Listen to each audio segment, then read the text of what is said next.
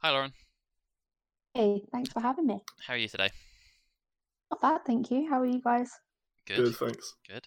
Uh, so you wrote an article for us a couple of weeks ago about the uh, conservatives' um, sort of lack of accountability and uh, sort of eagerness to avoid any responsibility when it comes to the or when it came to the the free school meals um, fiasco that was going on at the time. Um, can you first of all kind of explain uh, what made you want to write the article? Uh, so I was kind of watching it all play out. Obviously, they voted down free school meals, and the backlash, I think, rightfully, that they were getting. A lot of the Tory MPs responded in a way that really, really got my back up. Um, Mhm. It seemed like a lot of hypocrisy for them to be claiming that they were the real victims in all of this, when actually they've suffered far less than those they just voted not to feed. It really didn't sit right with me. Obviously, like some of them did get abuse. I don't condone, for example, Maria Caulfield's office getting vandalised. Mm. Um, but there are MPs that get real abuse. Dawn Butler, Diane Abbott, Margaret Hodge, Lisa Nandy, Baroness Warsi. It's normally misogynistic and racist in nature. So for Gary Sambrook to sit there and say that a bit of graffiti about him eating big dinners is abuse, really, I didn't like that. Put it mildly. Um, then obviously I'm in Stoke, so I saw Stoke North's MP Jonathan Gullis say that the vouchers were being fraudulently used for cigarettes and alcohol. Um, and obviously the tills don't let you do that in supermarkets. hmm The culmination of these things, and I just thought you're just being really dishonest and really sort of um, you're taking the wrong route, basically. I, I I- yeah, I, I, I- tend to agree, and I think that those those arguments that, that they were using, it's a really bizarre sort of way to say, right, we're, we're going to decide not to give the overwhelming. Let's say that there was the odd, if if I, I don't think there was, but if there was the odd person that was using these vouchers to buy cigarettes and alcohol, we're not going to give the ninety nine percent of families that use these to support and feed their children school meals because there might be a tiny minority of people that are misusing the, the system hmm that, that even that isn't a good argument. So for them to turn around and say that that was the reason that they'd voted it down was completely ridiculous and, and disingenuous. And I, I, I do I do agree that, that there seems to be the, a theme in all of the government's decisions, and we know how these things sort of pan out with this government now of um, not backing a policy and then getting majorly pressured to back the policy, U-turning, or sorry, arguing that um, they're then the victims because you know th- th- they're being bombarded with arguments as to why they're actually the ones that are in the wrong, Yeah. um, and then Yeah. flipping on on the policy and then not explaining why for so long they didn't Mm. change their minds or it took them so long to back the policy in the first place.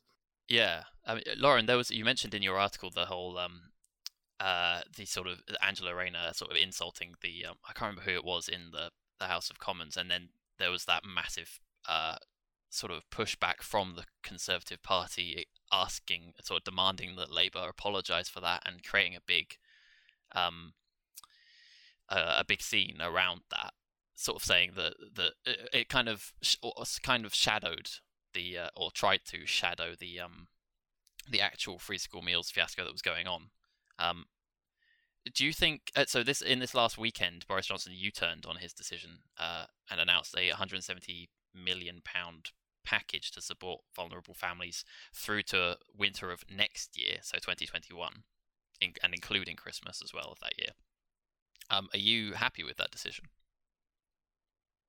Well, of course, if it means kids being fed, Mhm. let's look at what got us here. You know, it shouldn't take a Premier League footballer to come out and argue for this to happen. It shouldn't take scores of activists up and down the country, and not even just activists, normal people as well, Yeah. who normally aren't political. It shouldn't take us all to come out and businesses to, who haven't got much at the minute as it is because of COVID to feed kids for free for our government to say, right, okay, well, maybe we'll have to do something.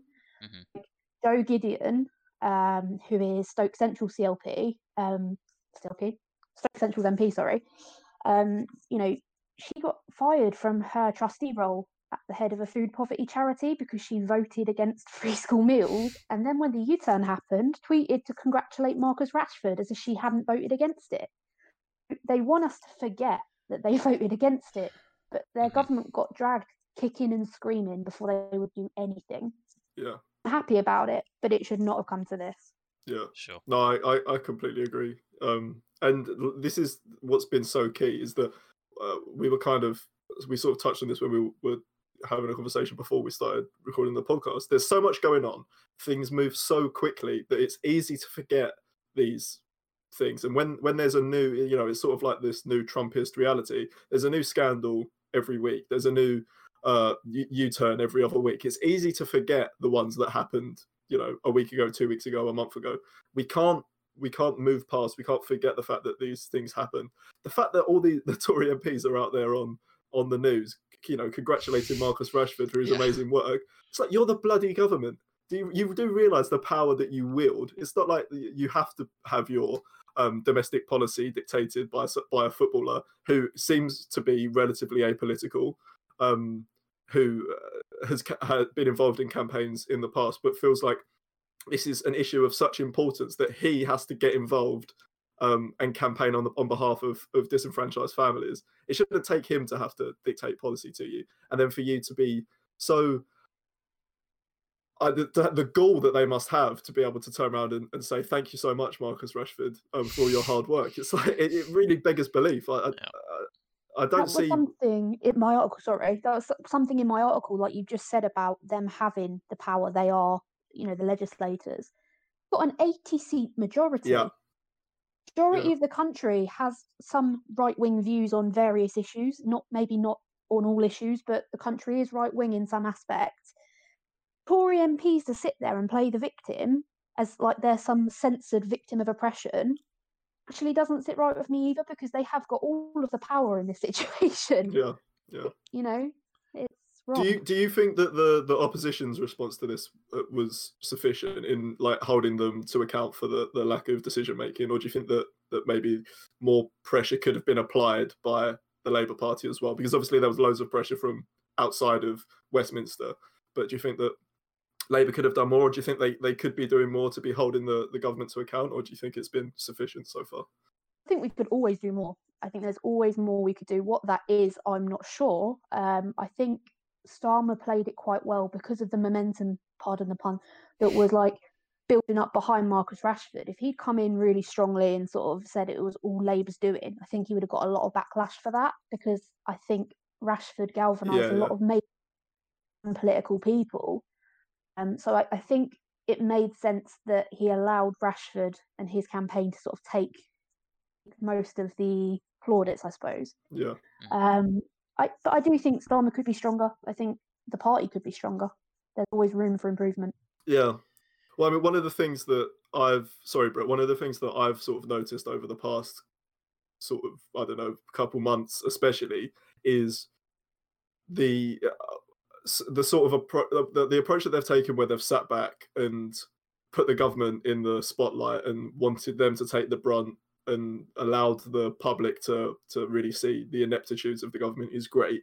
What I would like to start to see is some kind of alternative being laid out. So uh, you know a proper a proper alternative a policy based alternative being laid out. And that's probably one thing that we haven't seen so much so far because i don't think it's the strategic route that they want to go down. You know what would labour be doing? And to be fair we saw it with the the call for a, a circuit breaker lockdown but in other areas as well i'd like to see more of a, a policy based approach. If there was a labour government this is what we would be doing in a more you know detailed manner.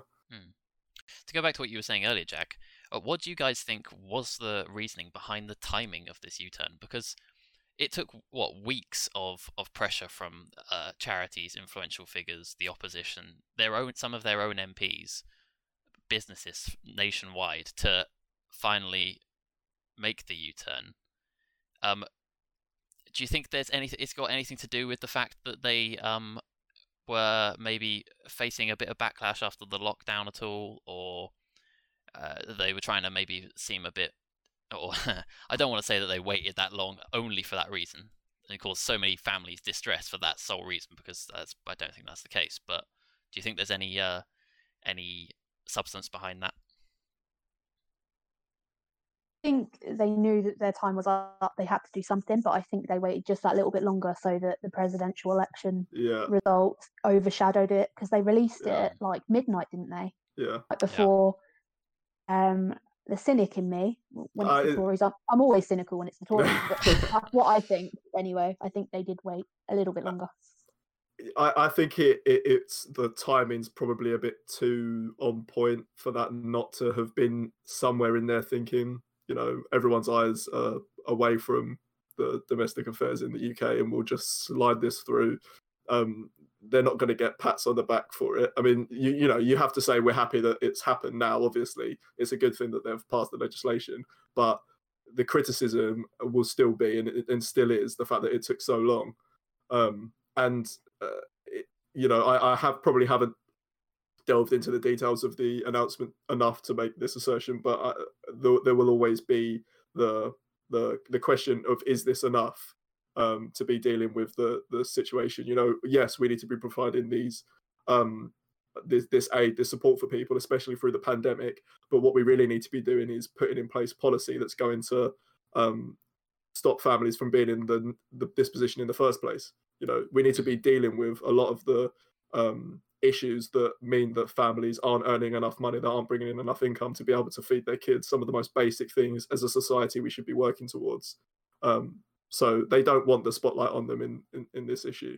Mhm. Um, and yeah, I would agree. You know, the cynic in me instantly goes big. Uh, you know, big uh, election across the pond. Of course, they snuck it through. Uh, Yeah. You know, the, uh, convenient, uh, convenient time. So yeah, I'd agree. Um, I'd love to get a uh, the point of view of a, a conservative supporter for this following question because, um, but it, uh, my it, the question is, is the conservative government out of touch with the people? Because the last two weeks alone have seen three government U-turns. If you're including the extension of the furlough scheme, a second national lockdown, and now this U-turn on the um, free school meals how can you make so many uh, so many U-turns on such important um, uh, crises um, in, in a time like this, and and have so many people from uh, who voted for you or on your side on your benches um, be against that? It seems like a really high risk strategy, really. I don't understand they're expending goodwill that people might have with them. Like there's there doesn't seem to be any tangible benefit to withholding free school meal vouchers. That Yeah. I don't understand the longer strategy there. It's not to save money because they're spending it elsewhere and completely I'm not going to use the word spaffing it up the wall, but they are they are throwing it elsewhere. So that makes no sense. I don't understand from a strategic point of view or Mhm. what Cummings is thinking. I Yeah, don't I, I don't would. I would also add that now they've uh, this uh, what they announced on Saturday is an extension to this these free school meals uh, this free school meals scheme until next Christmas 2021. Yeah. That that's so that's not that's it's clearly that they didn't they, it wasn't that they weren't able to. No, and uh, there were a lot of um, uh, MPs that, or, or sort of conservative commentators that were arguing for the extension of the free school meal um, scheme, saying that this needs to be in place only as long as the pandemic is in place.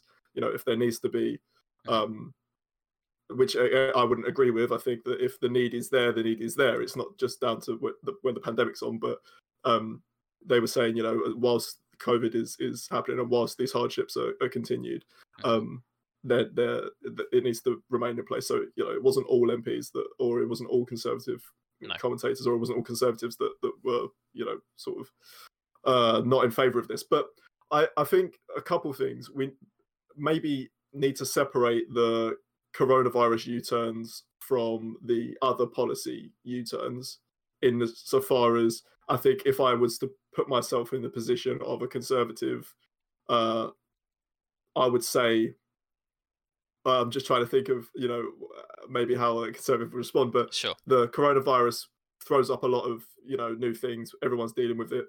uh, You know this this new crisis at the same time. They're going Mhm. to make mistakes. The problem that I've said uh, with the government's the governance from the start has been the fact that they were so uh, they had this willingness not to say we're going to make mistakes and we're going to have to change our mind. So bear with us. You know, we're going to do the best that we can. They they stood by every single decision, Yeah. and even when they had to change it, had to change their mind, there was no s- suggesting you know we're all human, we all make mistakes. They just sort of lied about it or said that they weren't going to change their minds, They did, and it's frustrating.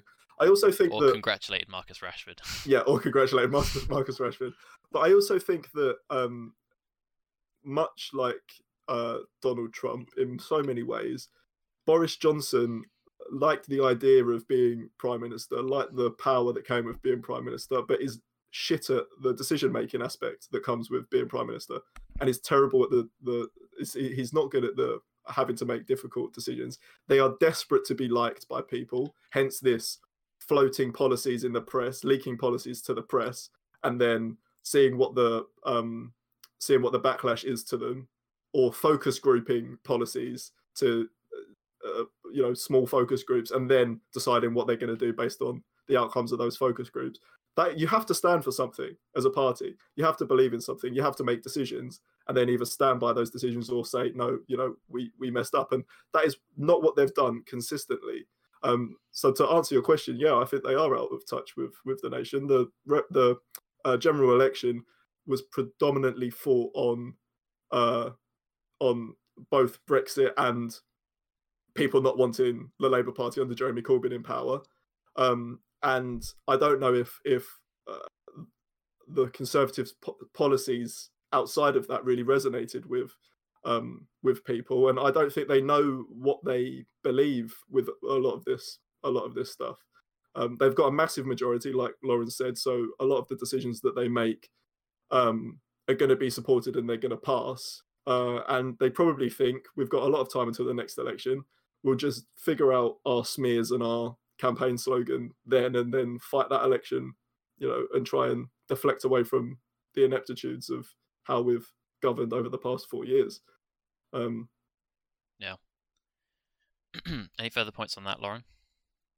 I think you summed it up. then I could have done. Completely agree. Um, I also wonder at the next election whether Boris Johnson will ever will even mm. be leader at that mm. stage. I don't think he will be. That's a really good point. And Reach that... is is uh, creeping up, isn't it? But, yeah. Uh... So, something that he's started to do is distance himself with some of this decision making and be in constant communication with backbenchers over uh sort of behind the scenes apparently rishi saying, sunak this is yeah yeah rishi sunak you know saying i'm not uh, so in uh tow with the government on this one and he's been a, a wild card right and we've said from the start you know i remember i think it was in our podcast with jaya that we were saying the only person that really has raised their profile and i think there's a lot to criticize rishi sunak on but the only person that's raised their profile and even you know looked somewhat positive in the public eye in the Conservative Party throughout this crisis has been Rishi Sunak. And um, they put him in place. Let's not forget, he was chosen because they thought that he would be easy to control and that he'd just toe the line on, on policies. And it's turned out to be completely the opposite. Mm. Um, not even in touch so, with their own MPs, let alone. No, people. exactly. Yeah. Yeah. Let's not forget that whilst a lot of people have been talking about how divided the Labour Party is, there is still massive divisions within the Conservative Party. Um, they've not gone away over all sorts of issues, whether it be um, domestic policy, the current uh, leadership, um, Brexit, the handling of the coronavirus, now with these lockdowns. There's a lot of division within the Tory party, and I think we're going to start seeing that come to um, fruition before the next election. And Lauren, I think you're you're totally right. I think I'd be so I would also be surprised if Boris Johnson was still leader by then. Mm. That dangerous for Labour. Rishi Sunak becomes Tory leader. I think it's it's more worrying for them than if Boris Johnson was the leader. Yeah, mm. and you know we've seen in a lot of their uh, sort of attack ads and a lot of their speeches, Rishi Sunak is mentioned alongside Boris Johnson, or he's even you know the focus, and you know he's chancellor, so it's somewhat to be expected. But um, they're, they're, they are starting to focus a lot on him as well. So I think they're aware that there's a, a high likelihood that he could be leader in the next um, in the next election, and they that you know they'll want to find things. Uh, Lauren, what did you think of the um, advert they put out the other day on on Rishi Sunak and him being a man of wealth and all this stuff. What did you did you say that? What did you think of the that? Tack ad was it yeah. the Tack ad? Yeah. Oh, yeah. I thought it was horrendous. yeah, From a I agree. point of view, I was just thinking, why would you portray this man as James Bond esque when you're trying to attack him? It actually looking at the types of people that vote conservative, the middle class aspirational people, they're not going to see having a nice car, a nice house, a high paying job as a negative. That's something to aspire to for people Yeah. like that. So it's not going to land like they want it to. I just thought it was absolutely horrific. Did you see it, bro? I didn't know. No, I it was didn't. weird. It was Really? weird. We have to look this Yeah, up. it was like, um, it, yeah, showing him in this lavish house and like on a boat and in this car, and it was like, look at all the work, look how successful he's been. Ugh. And it was like, that, Was no, this directly yeah, from the Labour that- Party? yeah, I think it was right. I I think it was like some like external group that was Ah, headed okay. up by like a former special advisor to the Labour Right, Party. right. So it's It was got just- that link. It was poor. It was poorly. Uh, Yeah. they they it was, they were off message completely there. I think. Um, you know, That sounds really I weird. don't yeah. care. I also don't care about that. I don't, I don't really don't give a shit at it, how much money he's made, as long as he's made it in a, a you know legal and not morally repugnant way. Um, fair enough if he's successful. I don't really care about that. I care about what he stands for, Mhm. the kind of policies that he's putting in place, um, and what he's going to do for the country. Like we're currently going into possibly one of the worst um, recessions or you know financial crises in recent history.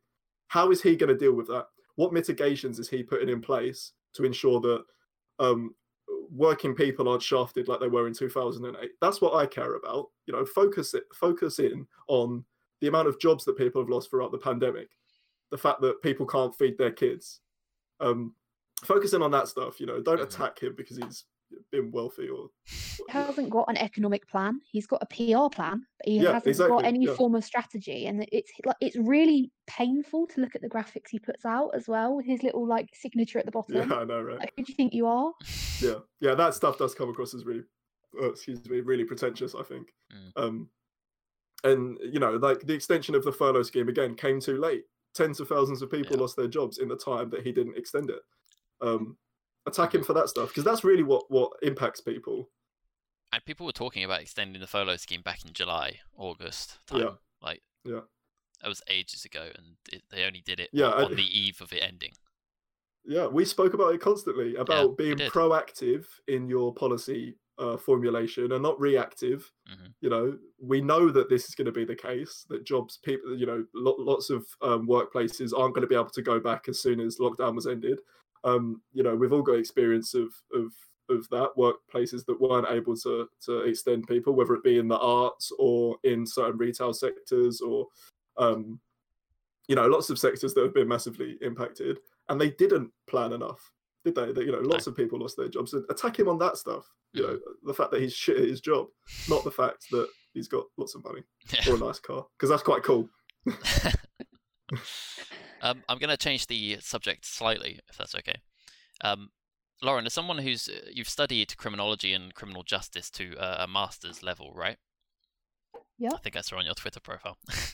um, are you are you worried at all about the effect that coronavirus, coronavirus is having on the um, the criminal justice system?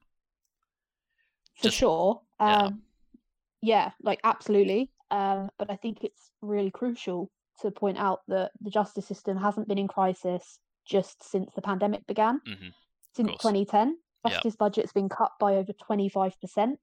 Mhm. This isn't new. It's exacerbated it. It's kind of like the straw that broke the camel's back, but it's not. Um, it, it's a wider thing. So you know, criminal cases backlogging. Uh, there's about half a million cases awaiting court. Something like forty thousand for the most Wow. serious types of crime. Uh, conviction rates are convic- uh, can't even talk. Conviction rates are dropping. Got there in the end. Legal aid is on its knees. Prisons are absolute shambles. It, it's one thing after another, but it's all things that had they been fixed and properly sorted out before the pandemic, yeah would have got to this level. Yeah. Yeah that's a really Yeah. good point Yeah, I was Really um, concerned, but I was reading. i yeah, think I mean, I, sorry, I was I was reading a, an article in the Guardian, I think it was, about how um no, actually it was the BBC, just about how um the number of cases is, has been dramatically increasing for, for years, but that they're predicting that by 2024 there could be a backlog of like 200,000 cases. Uh, right now it's something like 40,000, I think it said. Um, and they're just talking about how that because of all these cases backlogging, it could end up completely overwhelming the system, um, and already there are gaps of up to four years between an alleged offence and a trial. Um, but i am not hearing anything about it. I'm not hearing anybody really talk about it. Um, it seems to be being kept quite, you know, hush hush. Um, do you think it, it deserves more attention? Well, I mean, I would say that because yeah. I'm biased, but yeah, I think. I but you also know more about it is... than we do, so I assume. Yeah. Yeah, possibly. Yeah. Um, it, it's the thing is, it's the same thing that happens anytime there's any discussion of the justice system and you even mildly mention doing something that might benefit offenders. People put their fingers in their ears and say they're not deserving of help. Mm-hmm. And reforming the justice system is one of those things because people think, well, we've got a pandemic. Why would we spend money looking after offenders? They're scum. So, you know, but it's not just people don't see that there's victims involved in this as well. There yeah. are two sides to it. Yeah. So the average rape case at the minute takes about 150 days from start to finish to get Jesus. a conclusion. Yeah. Mm. That doesn't even guarantee a conviction. Yeah. That's a really long time for victims to have that hanging over them. Mm-hmm. It's little things like that, but people just tend to switch off when they hear justice system because it's oh prisoners, whatever, just stick them in jail and leave them in there. Yeah. So it's a really difficult conversation to have to actually make people empathize and realize they aren't just some subhuman category. They are people that need support mm-hmm. in a lot of cases. Yep, absolutely. Jack, have you got how much? Yeah, I mean, if you know, just coming back to the the justice system quickly, I think that it's been um, something that we've seen throughout the the pandemic in that there's lots of of um, unforeseen impacts of of the coronavirus. You know, it hasn't just been the obvious public health and economic impacts. There's been lots and lots of, of impacts that that we haven't been able to to focus in on, and that probably won't be focused on for a really long time. And one of the things that I, I think needs to come out of an inquiry when there hopefully is one is a focusing on what could have been done or, or you know what needs to have been done to a ensure that these institutions um, that are incredibly important to the functioning of the country are strong enough to withstand um, a pandemic if it happens again um, but also what could have been done during the pandemic to ensure that there was enough support that went to, to these areas um, and as Lauren, as you pointed out, if there's enough support for these areas in the first place, um, they're they're able to uh, you know sustain themselves throughout something like this a, lot better. And the the health service is the biggest um, example of that. Every single Christmas, we have the conversation of the NHS being underfunded and uh, funds not being managed well enough.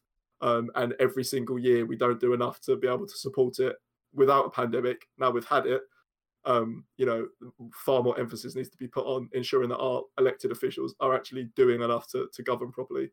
Um, so, and then you know, coming to the the uh, uh, rape conviction um, example, and this isn't an area that I know uh, anywhere near enough about particularly, um, but it, it seems like there's uh, sort of like like you say, Lauren, it's difficult to have these a lot of these conversations um, because I think tensions get get inflamed a lot, and you know, rightly so. When there's victims who aren't getting justice, that's a massive a massive issue, and we need to look at why that's happening. And you know, almost five months to get a referral um, to a, a, judgment is is nowhere near good enough, and we're systemically failing those that have been uh, subject to really awful um, awful crimes, and uh, it seems like we're just going backwards. Um, and so I was reading in, in, in as far as the the uh, rape conviction um, issue that there's the, the problem that has stemmed from this is that the police are now not referring cases where um, there's not a large amount of corroborating evidence or where consent is disputed mm-hmm. because they they want to see conviction like levels go up and the percentage of convictions be higher and therefore they're not referring cases that are hotly contested which seems like the justice system is then obviously failing because you know um, people aren't having their case heard. Yeah, it just seems like it's completely broken to me. Well, that's the problem as well. Like by doing things like that, it's self defeating because yeah. although at the minute there are actually more people coming forward, but fewer convictions happening. Yeah. Once you start eroding confidence in the justice system by you know, causing victims to feel unsupported so they drop out before it goes to trial or not taking them forward to begin with, people won't come forward. Mhm. And that's Yeah. a problem that we've got to deal with. Um, and thinking back to your question, sorry, very quickly about how COVID has kind of affected the justice system and how people aren't talking about it enough. I think they should be because it's actually everyone's civil liberties, and that's the problem. Yeah. We saw, I think it was Robert Buckland, is it? Mhm. Um, The Tory was talking about how we should have trials without juries in them so that people could socially distance. Now, a jury at a trial, in my opinion, is like the cornerstone of our justice system. People's right to be heard by a jury. Um, and things like as well. He, the oh, sorry, sorry. I was going to say he's the justice secretary. That is the justice secretary of our country saying that we shouldn't have juries. Yeah, because it's inconvenient because of COVID. That's insane.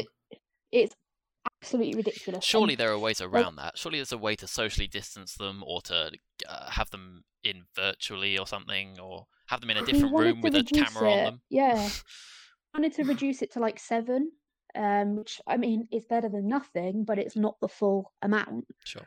Um, you could have them, yeah, you could have them in another room. You could video link them in. You could space them out. Mhm. But it's also kind of worrying as well. I do want to raise this. Um, police obviously are having to deal with lockdown enforcements, um, and that is impacting their ability to deal with other forms of crime, for example, Yeah. domestic abuse.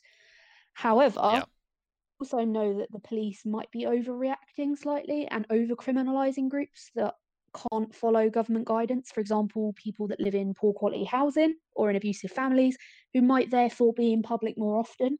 Mm. Um, and also, people have complained that the police are over monitoring minority communities during this pandemic. Um, and that is a real issue as well because we know that tensions are rising Yeah. between the police Yeah. um, and yeah, so there's lots of little things that kind of wouldn't, I want to say wouldn't be there normally, but it kind of exacerbates. So people really should care because it is their rights and their civil liberties and their freedoms at risk. Absolutely. risk. Yeah. I was um trying to think about whether you know uh, whether this government would take uh, these kind of calls for help from the justice system uh, seriously, but then quickly remembered the comments that were made recently by Priti Patel and Boris Johnson about lawyers. Um, and I was wondering if you guys think that that would have any effect on this government taking it seriously at all. We've got a Home Secretary that believes in the death penalty. So to be honest, I I, do take think all of that her she's- views. I think that she's updated that in recent years to say that she doesn't, she does, she no longer believes in in the death penalty. Just to I, I Yeah, I don't think- believe her. at very at very best, she's only recently changed her stance on, on the death penalty. So I mean, uh, I mean, yeah, either way, like the fact she said it to begin with, it Uh-huh. makes me think kind of what was going through her head to say sure, something and, like that. you know, yeah, we're, we're, we it's good that people can change their, their views on on issues, and they should be able to. When she was asked about her view on that, it seemed that she had kind of been told that she shouldn't have a that the view that she did have on it, and that she was a bit uh, unambiguous about her reasons for changing her mind. Um, criminal justice reform is a policy area that needs really uh, detailed and focused um, work, and I can't see not only this government, but uh, I would like to think a Labour government would would focus in on it. I struggle to see any government with the amount of issues that we have to deal with, the amount of huge issues we- that we have to deal with, even taking coronavirus out of it, putting criminal justice reform to the front of the the or to the top of the pile and saying this is something that we're going to deal with. Um, unfortunately, I just I, I can't I can't see that happening, which is a shame because obviously the justice system is failing. Yeah. Um, also, a lot it's, of it's a a, lot pillar of, of, our society. absolutely, yeah, yeah, One absolutely. of the problems for Labour at the minute, though, I think, and this is probably, it might be unkind, I don't mean to be unkind, but it just from a purely comms kind of perspective, is Nick Thomas-Symonds, our shadow Home Secretary. I don't feel like he's got any form of presence. I know, obviously, we've got David Lammy as Shadow Justice, which is fantastic, but our Shadow Home Secretary, I don't feel like anyone knows who he is. It's like we really need someone there fighting these battles against really punitive measures that Priti Patel wants to bring in about immigration and policing and stop and search. Where is Labour, really? We're Mm. not really on the field of play at the minute. Yeah, and again, it comes back back to my my criticism of this. Uh, I I believe um, you always need to be on the offensive. You know that you need to be aggressive in your uh, arguing for your side of of the the argument. You know, and it doesn't seem like they they have been. I watched Nick Thomas-Symonds on Question Time um, just after the election, uh, and it was just after the um, EHRC report came out, and he was incredibly uh, mousy. You know, it wasn't really bullish in his uh, defenses of, and you know, uh, the- the Labour Party was eating a lot of humble pie that day, and rightly so. Um, but it, I wanted to see him come out and really say, "We're going to take this issue and we're going to deal with it once and for all, and we're going to stamp out anti-Semitism from the Labour Party, and um, we're going to ensure that you know everyone from all communities, particularly disaffected communities, feel comfortable within the Labour Party." And he didn't do that. He wasn't strong enough on on those issues. And then when asked to comment on uh, the the the Conservative gentleman that was um, on that evening, who was uh, talking nonsense for a lot of um, a lot of the evening, he he didn't take those opportunities. And like you say, I think that um, there needs to be pushback against these ideas because yes, the these you know progressive government with a massive majority, but that doesn't mean that part of our democracy is that we have an effective opposition. And sitting back and just hoping that people disagree with her isn't isn't good enough. You have to offer up an alternative. You have to argue argue back. Mhm. Um, and uh, you know, I think you're totally right. You know, I, I I don't see enough strong members of of the Labour Party out on media doing the rounds, talking about Labour ideas, Labour principles, why they're better, why they'd be better for the country. Um, I would have just- given it to Lammy. I would have given Shadow Home Secretary to Lammy and given I think that would have been a good justice. appointment. Yeah, yeah, I, I think that would have been a good appointment. Um, I just wanted to come back to the lockdown comment that you made quickly and, and ask you uh, both whether you what you feel about those um, the policing of the lockdown restrictions at the moment. Do you see that as being proportionate to the issue? Like it comes back to the jury point that you made. Like with the right precautions, you can have a jury, socially distanced, make people wear masks, Mhm. sanitize, testing. You can have a jury. You know, Yeah. I, I mean, I, I haven't really seen much policing of it, and I, I live in the centre of Ealing, so I, I, and I've seen I've still seen quite a few people out and about. Um, on Saturday, I went out and it was packed out there, despite shops not being open. So I don't really uh, know, you know, how much uh, the police are p- policing it. You know, I actually completely off topic, but I found out today that estate agents are still allowed to hold viewings at the moment.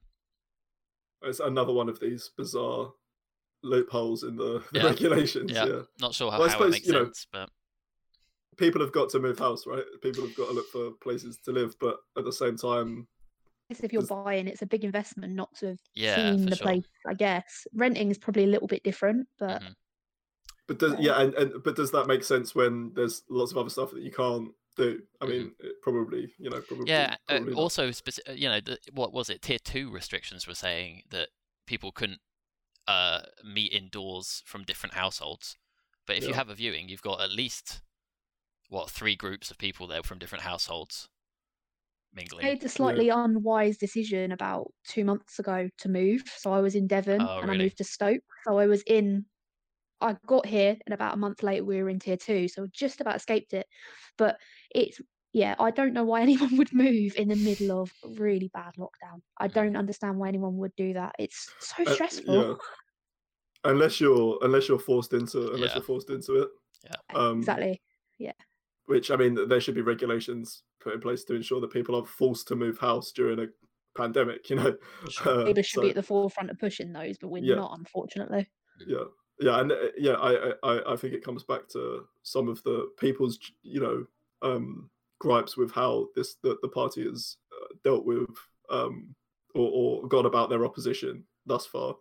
Um and there, there's genuine you know those are genuine genuine concerns. I understand there's a long time until the next general election but your job isn't just to um you know come into play when there's a, an election to win. You have to be constantly holding the the government to account don't you Absolutely.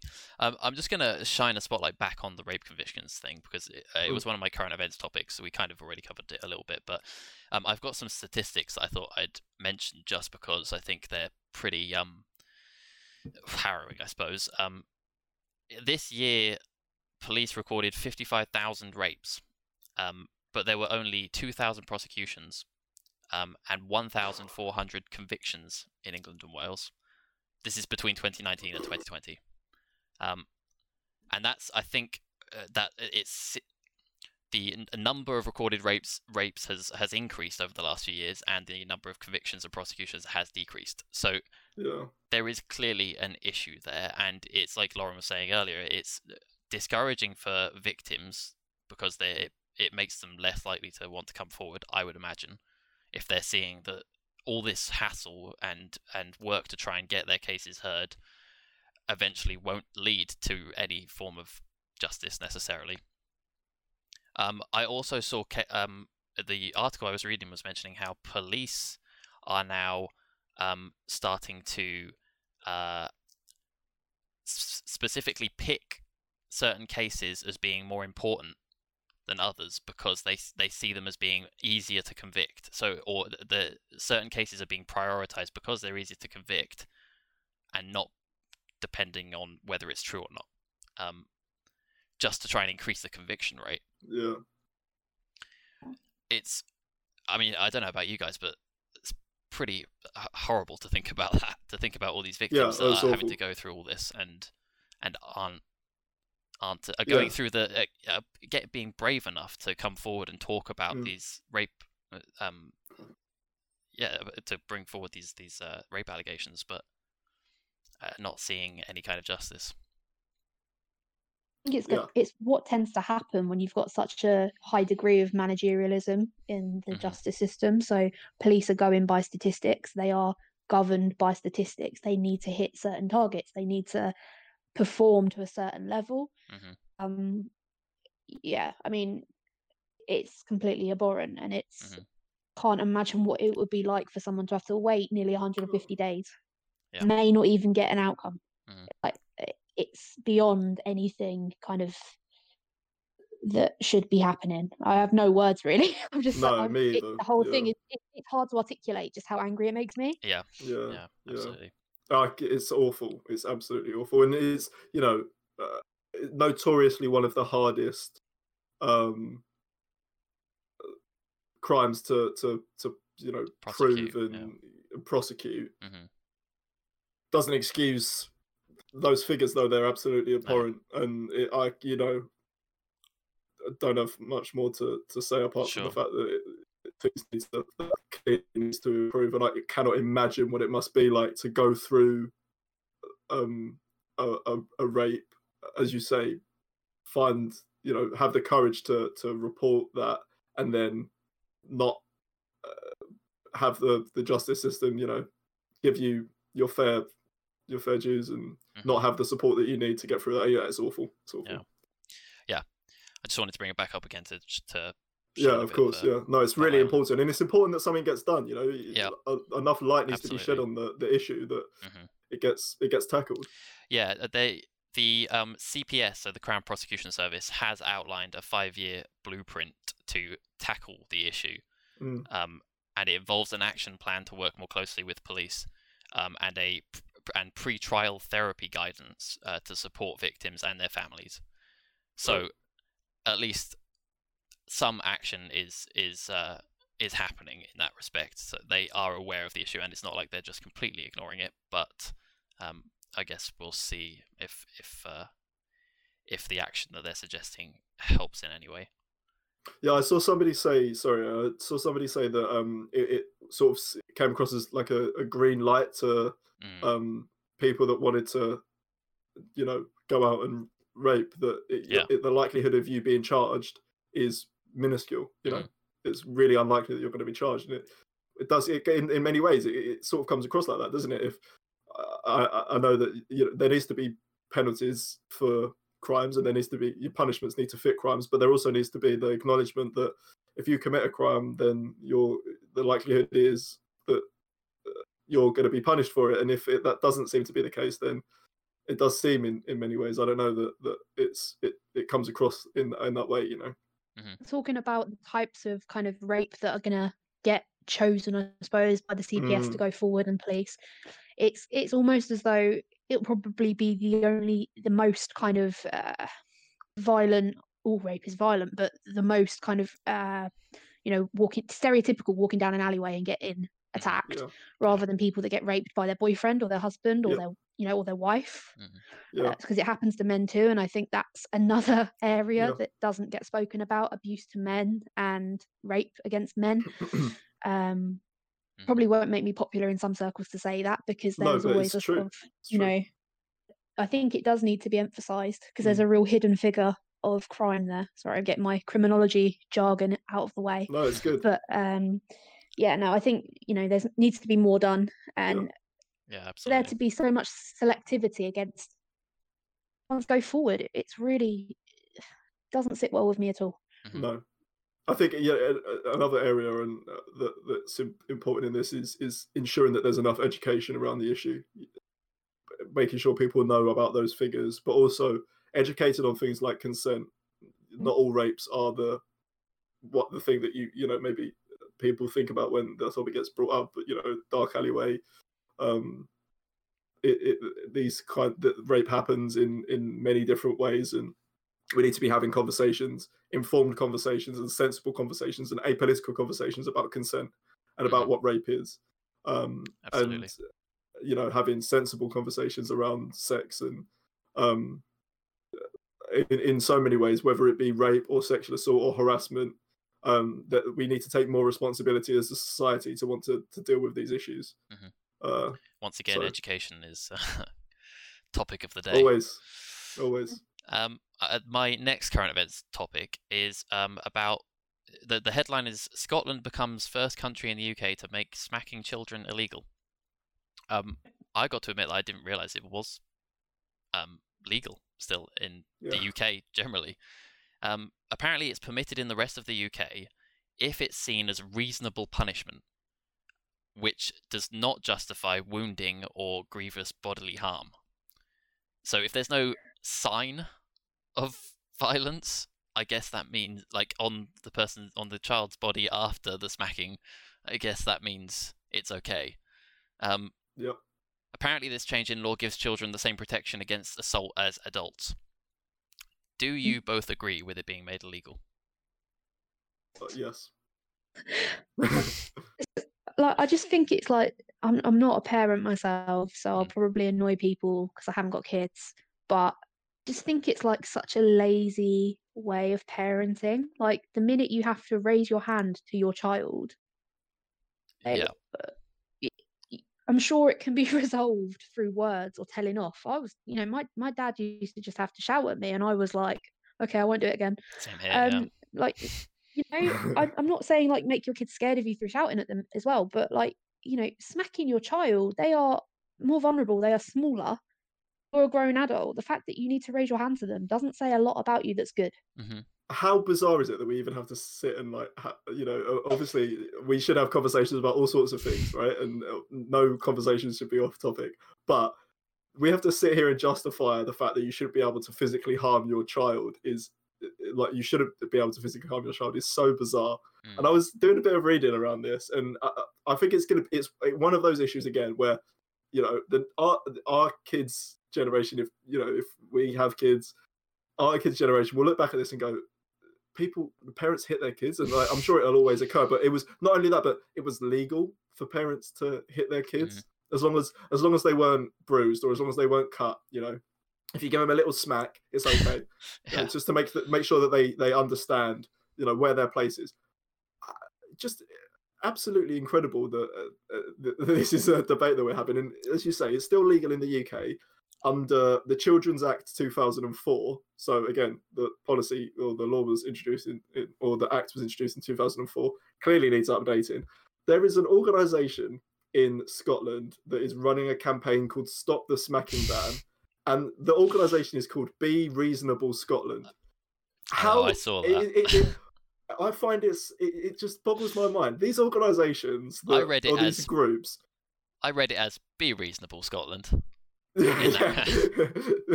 these these groups that always have like some sort of really nonsensical ideas are always called things like be reasonable or reasoned or you know they Mm. always have these names as if they're the ones that clearly are on the right side that they're the ones that are preaching the sensible Yeah, the it's sensible ideas. unreasonable not to smack your child.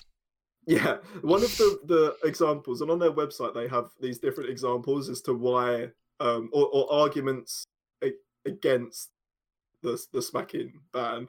Um, and one of the the ones they put up, they've got it in quotations as if like one of us is making an argument as to why smacking should be banned. It says children should have the same protection as adults, right? Mhm. And they're arguing against this. They're saying because children are not adults, the law treats children differently in many different ways in order to protect them. Children are not allowed to drive, marry, or own firearms licenses.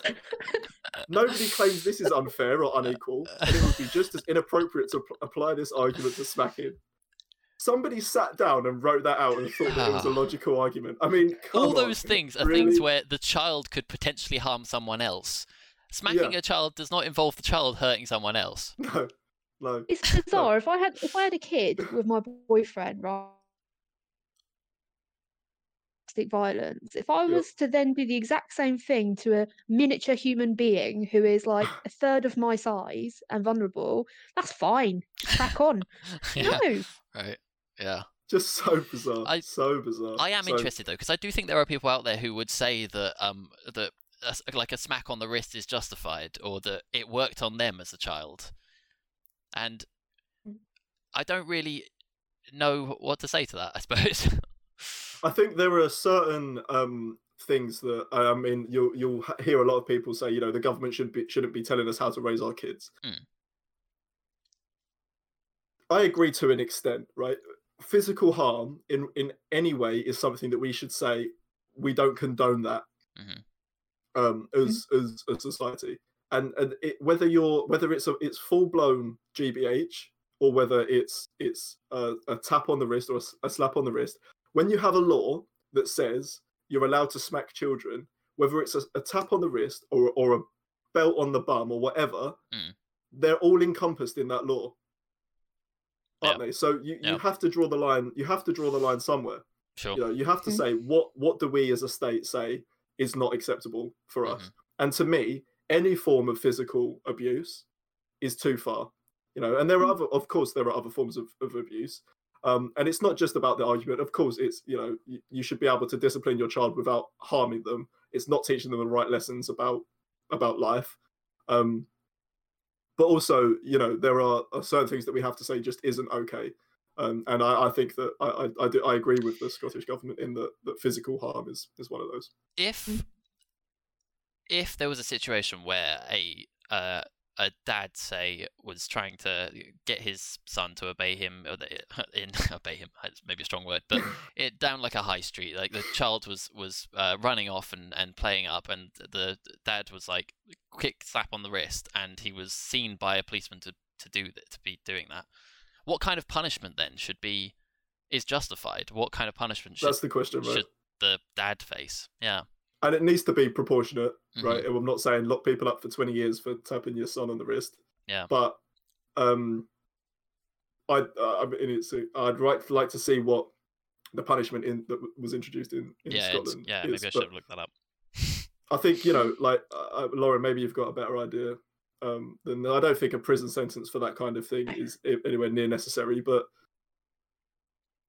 you know, and I I agree. Yeah, like there's got to be kind of proportionality Yeah. there. Uh, like the example that you just said would, in my mind, I it's it's difficult because if Mhm. that kid was putting itself in danger, I think you'd be more inclined to kind of be like, okay, well, the you know the, the kid's just run off and nearly got hit by a car. Mhm. The dad coming back and obviously being very emotional about it and then tapping him on the wrist. I mean, I don't think I personally don't think a a tap is a smack. Like my if I if I was bad when I was little, I'd get like a really really really really weak tap on the hand or something, and not Mhm. even like a smack, like a tap. I Mm. think that's different to a smack where you actually kind of draw your hand back and for it. But Yeah. um, yeah. I think that yeah, there's got to be some level of proportionality. There's got to be some level of kind of discretion as well, based on the situation. Um, yeah, like and it's like with with uh sort of i was the thing that sprang to mind for me was in with some drug legislation say you get caught with a joint on you you um you you you get you know you get it confiscated and the police will say you know you shouldn't do drugs. Um and not that i agree with that but you know it's that it could be a similar sort of thing where you say you know it's like a maybe like you know a warning a warning and then okay. There's- Can you not? yeah yeah and then if it's something that is reoccurring then you look into that child's Mm. well-being and welfare and it's just ensuring that there's no you know malice Yeah. behind it or there's it's it's not just in public it might just be a tap on the wrist but behind you know closed behind doors. closed doors it's yeah you know it's just Yeah. ensuring the safety of, of the child I agree. Uh, let's move on to quickfire questions. I was I was smiling there, Jack, because my qu- first quickfire question is somewhat related. Uh, it's should I the- always, so just before you just before you ask it, I always see you do a little smirk during these bloody podcasts, and it always sets me off. Sorry. it's just because I read it while you were talking that. The first question is should there be regulations to becoming a parent? oh, Oh God, no, what kind of no, regulation? No, I don't think there should be. no. No. No, I don't think so either. Um, but me and Mason were having this conversation earlier, and we it made do a little bit of about it. background on this. Yeah, yeah. I mean, there, yeah, it was We- a sort of hypothetical conversation that was Yeah. that was occurring. Um, we were doing some, yeah, we were doing some work earlier on on some, on some outreach, and this was a conversation that arose. Um, but Um, there are plenty of people, you know, like who it's not think- something that's never happened, and things like the uh, one one child policy in, in China. You can see how awful that was, and lots Yeah. of authoritarian regimes have put um, in place restrictions on on who can have have Yeah. children, and it comes back to I think the the free school meal debate in a lot of ways. It's and Lauren, you touched on this in your article. Uh, don't have a child outside your means, or don't have too many kids if you can't. Don't have a kid if you can't afford it. Um, I think that goes straight back to the education argument. Like, I think Mm. the uh, what if anybody was to suggest to me that there should be restrictions on becoming a parent, I would say there shouldn't be. The state should be ensuring that people are well educated enough and supported enough to have children, yeah, if they want Mhm. to or not. I'd agree. Um, Absolutely. my next question is: Should fireworks be illegal? No, but they should they should be silent. Interesting. Even possible. Yes, it is. Yes, Gosh. Okay. Didn't know that. What are your thoughts, Because- Lauren? Oh, sorry, It- go on. I'm thinking about the I'm thinking about the dogs. I'm always thinking about the dogs. Not just the dogs, but also people with disabilities who are maybe are quite Yeah. sensitive to sound and, and yeah, that sort true, of thing. True. Yeah. Um, I'm autistic, so like for me, it's an absolute bloody nightmare. I just assumed I Really? There we was go. weird and didn't like fireworks. Ah. So, but no, no, I, it's a I common actually have thing. autism, so that's why. I mean, and even, it's also even as a kid, I really didn't like fireworks, like yeah. because they're just you know really loud and obnoxious. You can see it though, can't you? You can see it like uh, somebody saying, you know, we shouldn't have loud fireworks, but we should have silent fireworks, and then the Daily Mail running a headline: Mm. "Looney left wants to ban fireworks," or "Bonfire night is cancelled, or something like that. Crusade against fireworks. You The know, thing you is, just see though, it. If you think about it, fireworks are explosives that we sell to people, to the, Very pu- true. to the general public. Yeah, They're pretty Yeah. dangerous. yeah. so Yeah. you know- Sainsbury's banned them, didn't they? Sainsbury's Did stopped they? selling them Oh, to really? anyone, which is pretty good. Interesting. Um, but yeah, yeah, the animals I think are a big reason, and also people with like animals. PTSD, Yeah, people that are yes, like that's true, yeah. stuff. That's yeah. very true. Yeah. But yeah, I'm always like I, I've been seeing fireworks constantly for the last like week for some reason. People don't just do it on bonfire night now; they do it for the whole week. These, yeah, these idiots that just set fireworks off at any possible opportunity. Yeah. But But- like ridiculous. In the day, some people in the day. yeah, Why? in the day, You yeah, set you can't even off in see the them. day. No, so ridiculous. I but I keep Attention thinking. seeking. Yes, exactly. I keep. Uh, w- w- I live in a really built-up area, and like there's, there's occasional parks around. But I know I've seen fireworks going off like sort of just down the road, and that's those are big like three, four-story buildings, and people must be setting them off in their back garden. That is so dangerous. Yeah, yeah. They could hit the building or, or go. I've- you know, it's I've crazy. been at, firework nights at people's houses where something's gone wrong and pe- they've gone in the house, and yeah, yeah, yeah. Yeah. See, it's I- really common. I did a Fourth of July celebration at camp back in America a few years ago, and uh, I was like lighting the fireworks, and we were, you know, safety measures. we weren't. Like, I can a, imagine you like being really sure that the safety measures were being applied. Though, I feel like I wasn't though. I didn't have any protection on or anything, but it was America, so you know, their their Yeah. health and safety. I is a can't imagine you like running down the uh down the path with like an American flag on the Fourth of July and just like didn't do letting that, no. fireworks off out of your hand. No, it was in a field. We had them all laid out, and I just lit Yeah, them. yeah. And but I had to run between them, so they seemed coherent enough, and wasn't just every now and then. Anyway, next question: Which are worse, pigeons or seagulls? Seagulls. Yeah, seagulls. Yeah, And I lived in Devon for like two, three years, so Mm. I'm gonna say seagulls. I feel like if you've The lived worst. by the seaside, then Yeah. yeah. I feel like the worst a pigeon is going to do is poo on you, Mm, but a seagull can poo on you and it's also going to attack you. true. But pigeons are I- always I- walking right in front of you and really erratic in their movement. And That is true, but that's I've had two really traumatic seagull experiences. the first was when I was a kid. I was probably about three or four, and I think I was in Cromer, and uh, my dad was eating a ham sandwich, and it came down and took the ham sandwich out of my dad's hand and took a chunk out of his finger.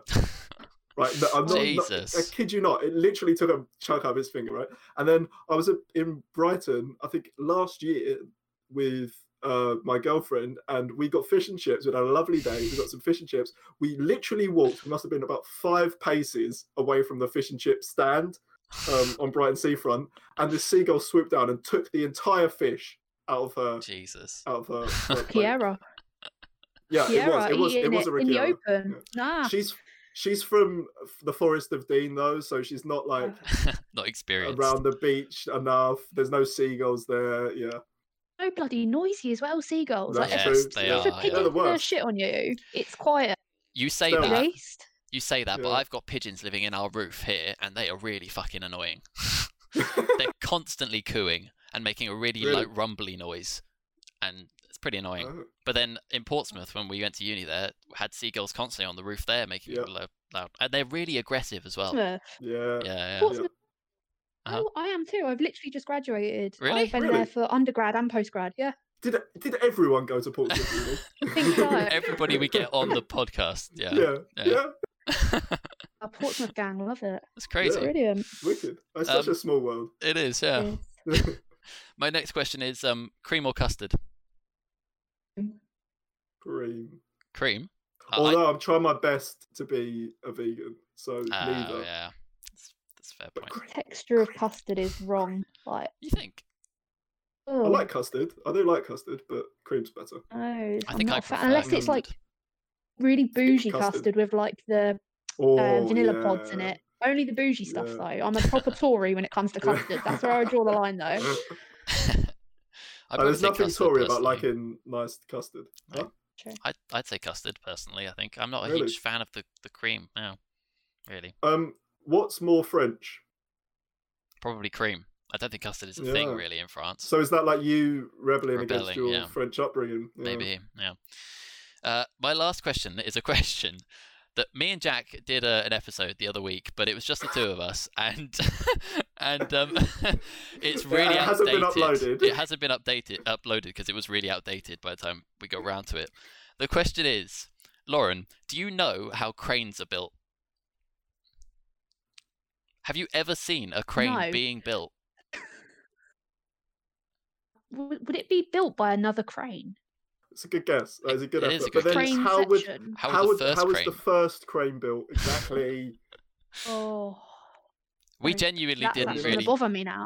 exactly. Yeah. We genuinely didn't know. Do you want to know? Do you want to know, or should we let you go away and research it yourself, and we'll let everybody that watches go away and have to research it themselves, Yeah. Uh. and it'll just be a, a mystery forever. Yeah, let's not tell anyone, Brett. No. It'll be our little secret. We should. I'm actually going to YouTube it. Yeah, Yeah, do. watch 'cause it. It's amazing. It is really, yeah, it's impressive. We should we should put a video really of it up right now. Okay, we'll, Gabe, yeah, we'll get Gabe to put a video of it. Yeah, we'll get Gabe to put the video. But uh, it's pretty impressive. Yeah, they kind of like build themselves. It's weird. Mm. Um, Cool. but yeah. Th- thank you for joining us, Lauren. One, one of life's many great mysteries. it is. Yeah. Yeah. Thank you. We're always tackling the key issues here, Lauren. Key issues, We are. yeah. We are. How are cranes built? Yeah, and thank you. pigeons or seagulls? Thank you. Yeah, thank you so much for joining us. It's been Yeah. ama- it's been really interesting chatting with you, and we Thank hope you come on again. And you'll have to have us on your podcast as well when you resume. Yes. Did you want to? Did you want to love plug anything, Lauren? Uh, yeah. So one thing in particular, Labour Doorstep. So it's a newly set up kind of grassroots activist group. We try and be like a platform for CLPs and activists to kind of share their ideas, campaign tips, and we also do like a lot of topical stuff. So we've just done some book recommendations for Black History Month. We had like Alex Sobel, Rosena Allin-Khan, um, Dawn Butler. They all provided their recommendations, and we're looking at doing stuff on like climate change, um, transphobia, and other things like that in the future. So yeah, really, Amazing. really excited Cool. to get that going. Well, thanks very much for joining us again. Yeah, thank you so much. Thank you. I've really enjoyed it. Take care. Cheers for watching, everyone.